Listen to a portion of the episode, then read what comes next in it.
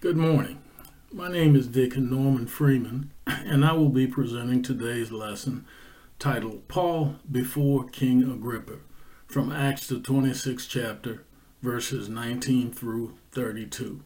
Let us first go to God in prayer. Great Jehovah Yahweh, we humbly submit ourselves before you this day, thanking you for another opportunity to study your word. We pray that your word will go forward in a manner that will be pleasing and acceptable to you. We pray that you will use this lesson in a way that someone will be drawn to accept Jesus Christ as their Savior. We praise you and we worship you. In Jesus' name we pray. Amen. Let's start with some background information on today's lesson takes place in a setting with King Agrippa II as one of the main characters in a long line of power-hungry Jewish rulers. King Agrippa II interacts with the Roman governor named Porcius Festus, who we will talk more about a little later. King Agrippa II was the son of King Agrippa I, the ruler who was responsible for beheading the Apostle James and who had Peter arrested. He was the grandson of the ruler who had John the Baptist beheaded. He was also the great grandson of Herod the Great, who, in his attempt to kill the baby Jesus, killed all the male Jewish children two years old and younger in Bethlehem. King Agrippa's power was limited to authority over Jewish affairs, scriptures, and conflicts. His power is limited because Rome controlled the authority and power of all conquered territory and assigned responsibilities based on the needs of the throne of Caesar. Rome appointed him as the curator of the temple, meaning he had authority over the temple treasure and the, to appoint high priests the last of the Herods, he died in AD 100 at age 73.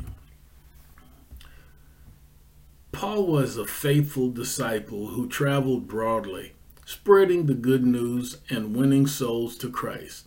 The book of Acts records Paul's famous three journeys.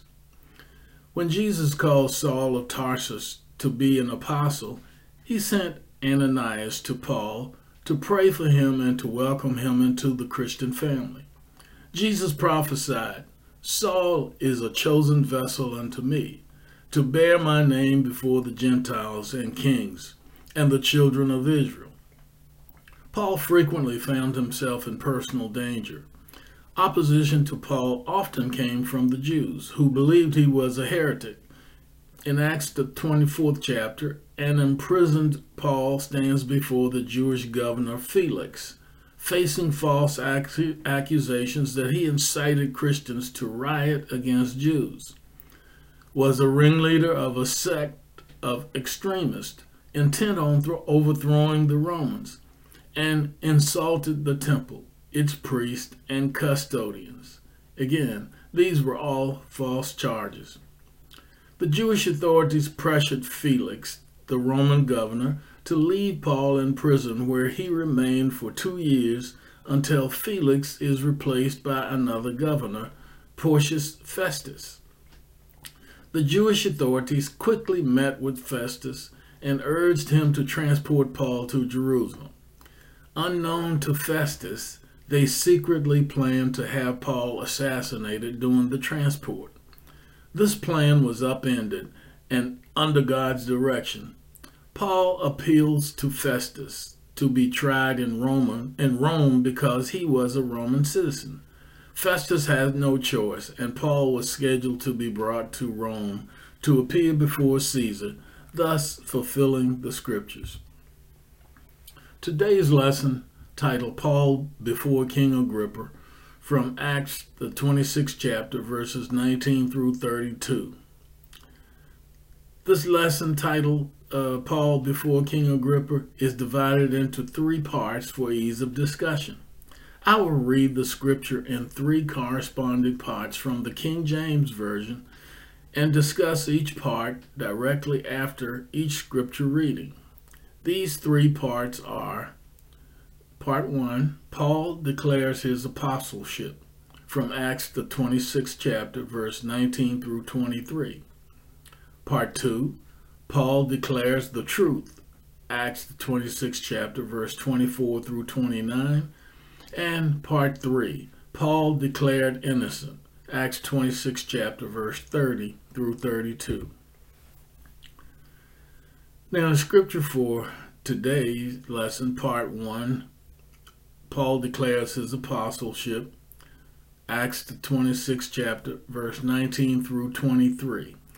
And verse 19 reads, Whereupon, O King Agrippa, I was not disobedient unto the heavenly vision, but showed first unto them of Damascus, and at Jerusalem, and throughout all the coast of Judea, and then to the Gentiles, that they should repent and turn to God, and do works meet for repentance.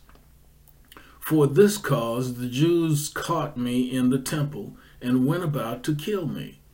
Having therefore obtained help of God, I continue until this day, witnessing both to small and great, saying none of none other things than those which the prophets and Moses did say should come, that Christ should suffer, and that he should be the first that should rise from the dead, and should show light unto the people and to the Gentiles.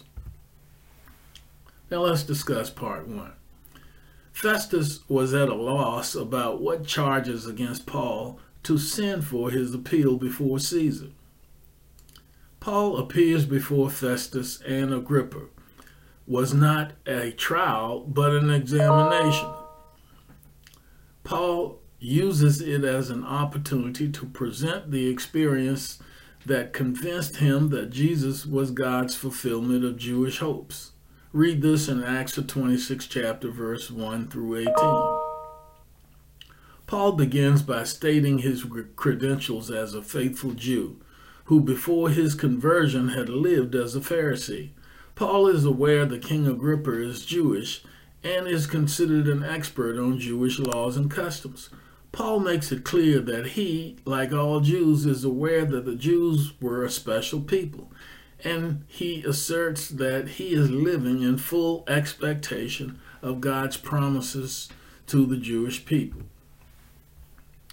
Paul explains to King Agrippa that it is only after his conversion, when he begins to be a witness to the Gentiles for Christ, that he becomes a target of the Jewish authorities.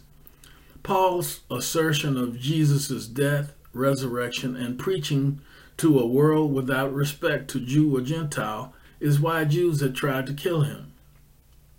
Paul felt he had experienced divine deliverance many times as he encountered hardships and persecution. Once he was beaten so severely he was left for dead, but survived. Read this in Acts 14th chapter, verse 19. Repeated arrests follow, but with release each time. More evidence of God's divine help was displayed by Paul's skill in spreading Christ's message. He operated with the confident belief that God supported his success in sharing his faith. When he says obtained help in Acts 26 chapter verse 22, Paul is clear that he is not working from his own power, but under the leadership of God himself. Now let's read the scripture for part 2. Paul declares the truth. Acts the 26th chapter, verses 24 through 29. Verse 24 reads, And as he thus spoke for himself, Festus said with a loud voice, Paul, thou art beside thyself. Much learning doth make thee mad. But he said, I am not mad, most noble Festus, but speak forth the words of truth and soberness. For the king knoweth of these things, before whom I also I speak freely.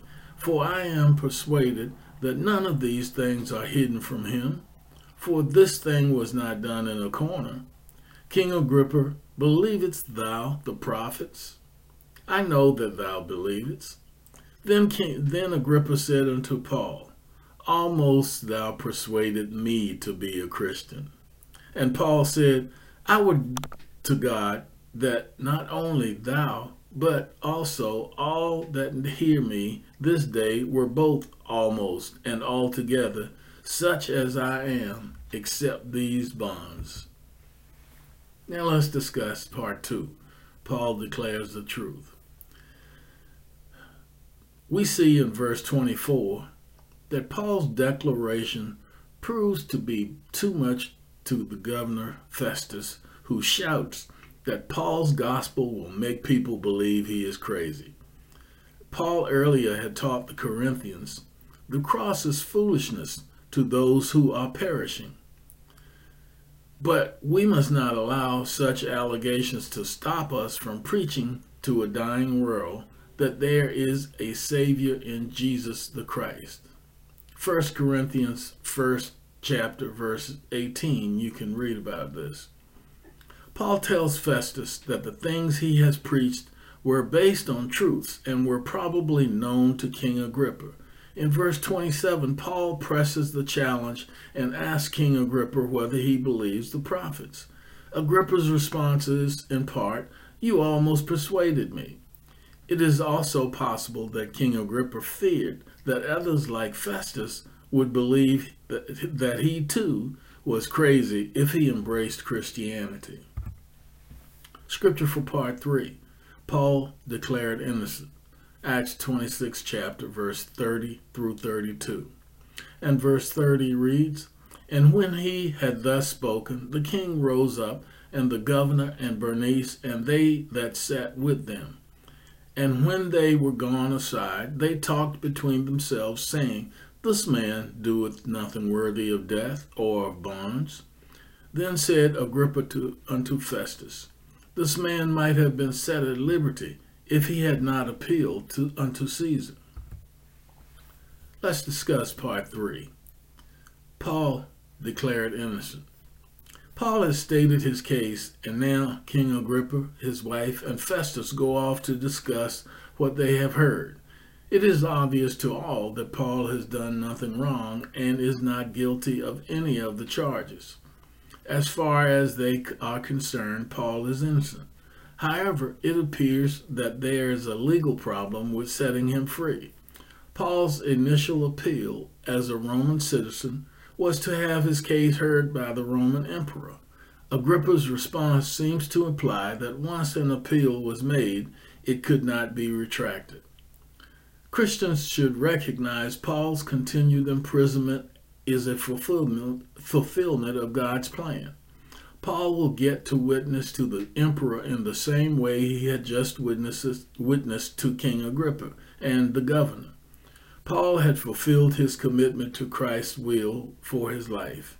Festus and Agrippa saw Paul's appeal to Caesar as a strategic mistake, but it was God's way through Paul of spreading his message in Christ to the summit of Roman power.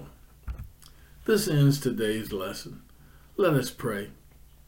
Father, we thank you for giving light to your ways and opening our minds that we may see the things that you have stored up for us. Help us to remember to be obedient to you in every way. Help us to recognize that while we are alive here on earth, that we must live in a manner that reflects your ways and your values.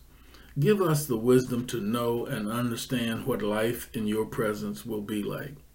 Help us to understand that all we need to do is tell the story, and the Holy Spirit does the rest. Bless this lesson and allow it to touch someone to bring them to a closer relationship with Jesus Christ, our Redeemer. Amen.